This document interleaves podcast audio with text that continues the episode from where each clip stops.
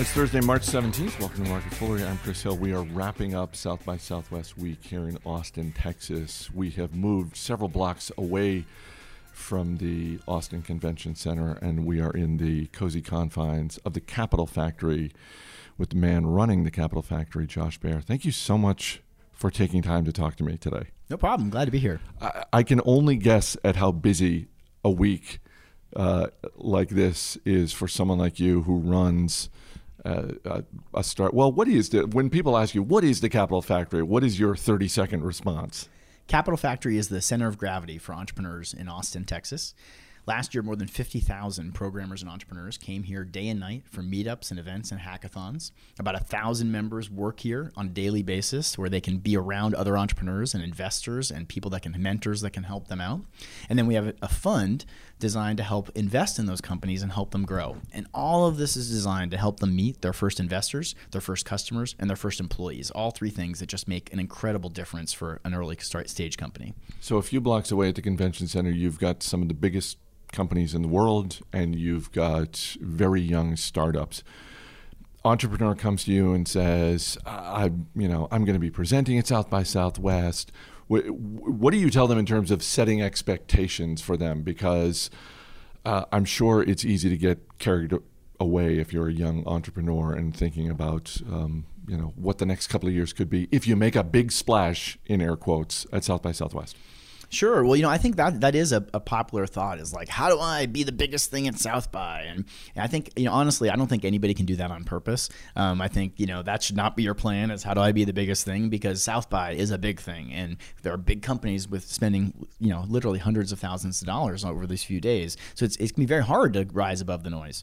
But for me, I think what I tell the, these entrepreneurs the best way to take advantage of South by Southwest is not to try to throw the biggest party, but actually try to try to find the influencers that are coming here and the small events, the small dinner parties where the real conversations happen, where you really can both meet great people, uh, really move your business forward, and somewhat engineer serendipity. Make it so that you bump into and interact with people you wouldn't otherwise. Because this is the one time of the year when everybody comes to Austin, and you want to really make the best of that that you can.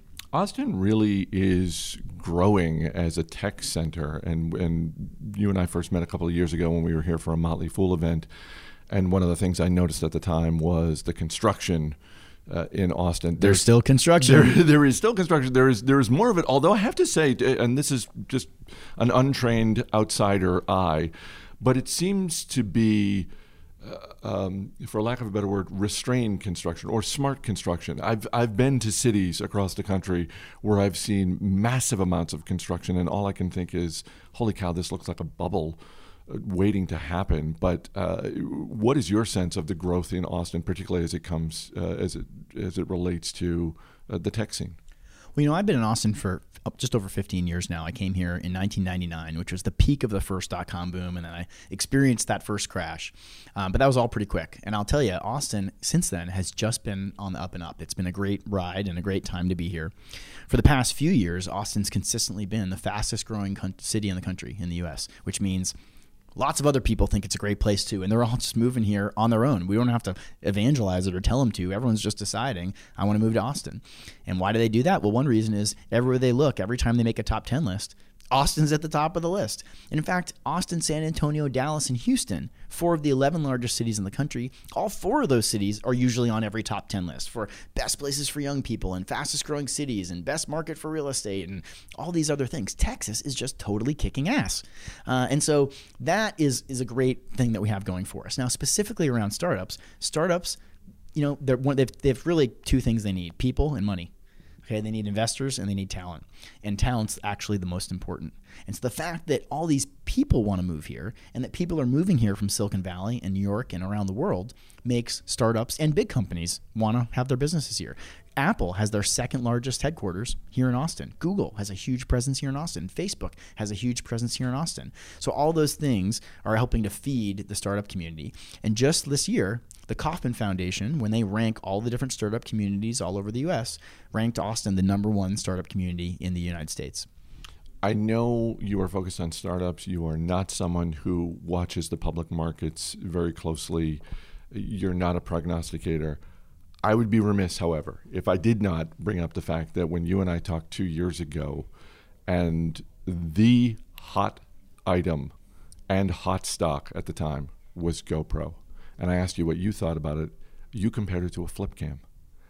Well done, sir, because because uh, it may not go the way of the flip cam, which ended up being bought out by Cisco Systems and essentially just going away but but that is certainly a, a company and a device that is challenged and a stock that is very challenged at the time. You're not someone who focuses on individual stocks. You don't watch the public markets, but when you and I spoke two years ago, one of the things we talked about was GoPro, which was a very hot stock and certainly a very hot gadget.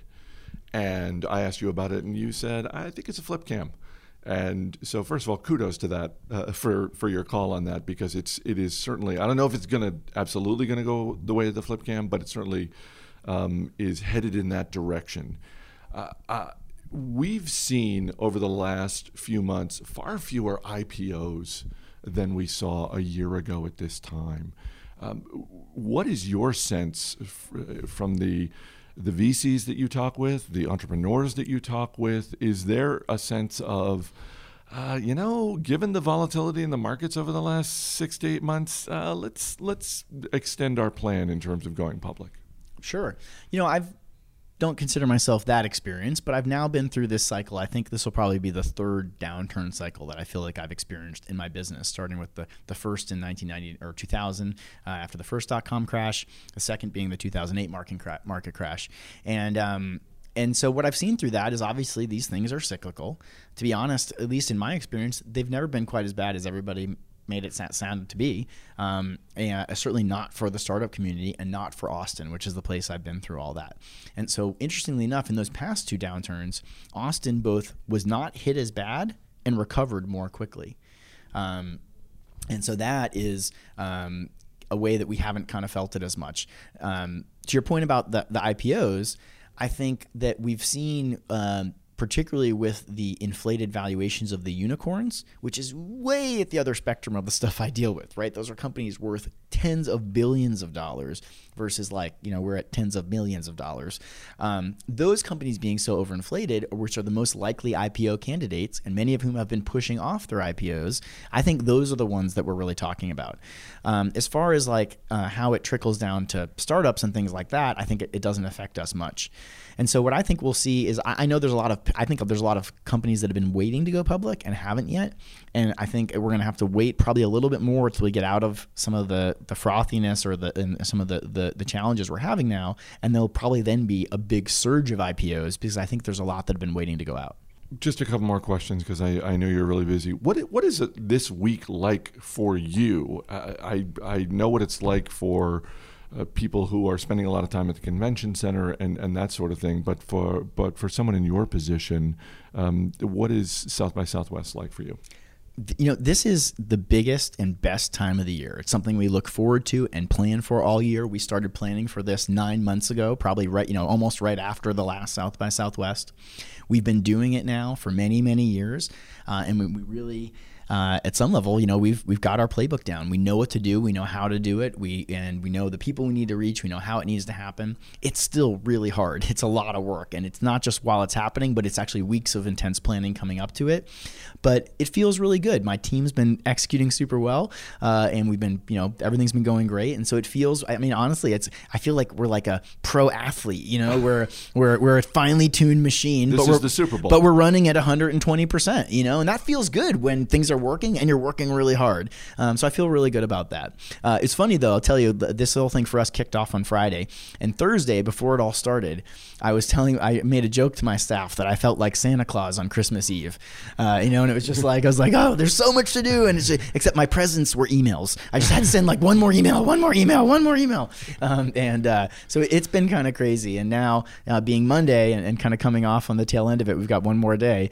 Uh, it, it, feels great, although I must admit I'm, I'm, I'm pretty tired already from all of it. That leads to my final question, which is I, I hope you have a vacation planned, a little getaway. What where do you go to escape when it's time when South by Southwest is in the rear view mirror and you're not ready to start planning for the following year? What, what do you do to relax?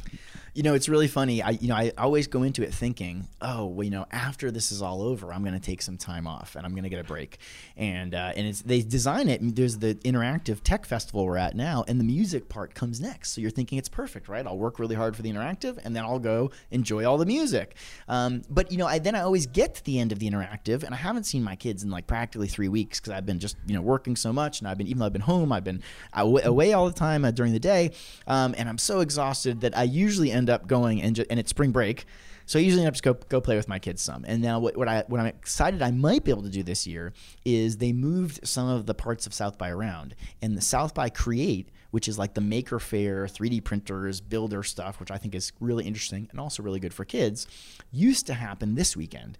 And now it's happening later in the week.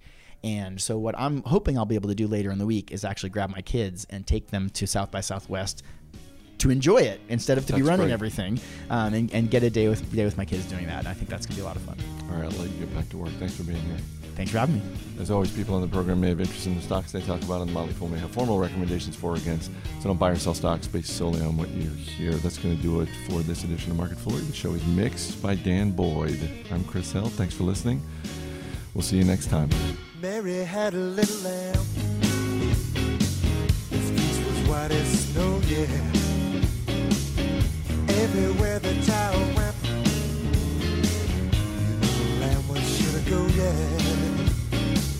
He followed her to school one day and broke the teacher's rule. What a time did they have that day at school?